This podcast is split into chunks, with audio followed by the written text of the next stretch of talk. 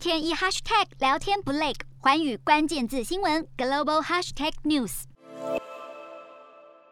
俄罗斯总统普丁宣布承认乌克兰东部亲俄地区卢甘斯克以及顿内茨克独立之后，这两个地区随即出现俄军车辆行踪可疑。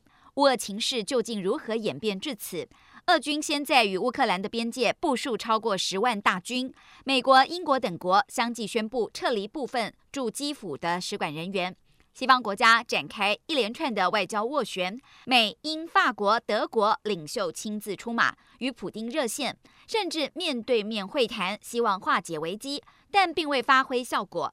普丁口口声声说不会侵略乌克兰，但俄军动作越来越大，从北部、东部跟南部三边包夹乌克兰，而且就在乌克兰北方的白俄罗斯展开联合军演，恫吓意味十足。乌克兰也展开军演，西方国家则是在东欧持续增兵，跟北约展现团结。就在双方阵营对峙下，乌克兰东部亲俄的分离地区卢甘斯克跟顿内茨克遭到炮火攻击，发生上千起爆炸事件。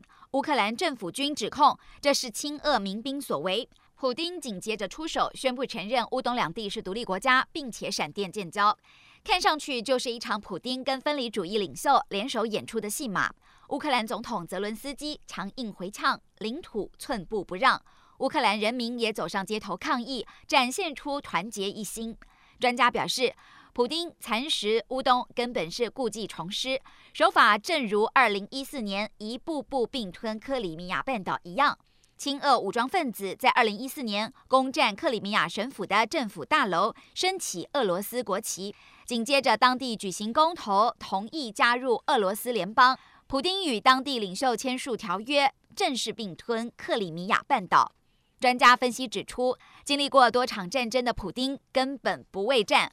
俄国的银行遭到制裁，可能也不会是普丁最关切的事。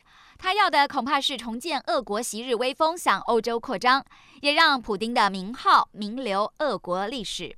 Hello，大家好，我是环宇新闻记者徐丽珊。国际上多的是你我不知道的事，轻松利用碎片化时间吸收最新国际动态，立刻点选你关注的新闻议题关键字，只要一百八十秒，带你关注亚洲，放眼全球。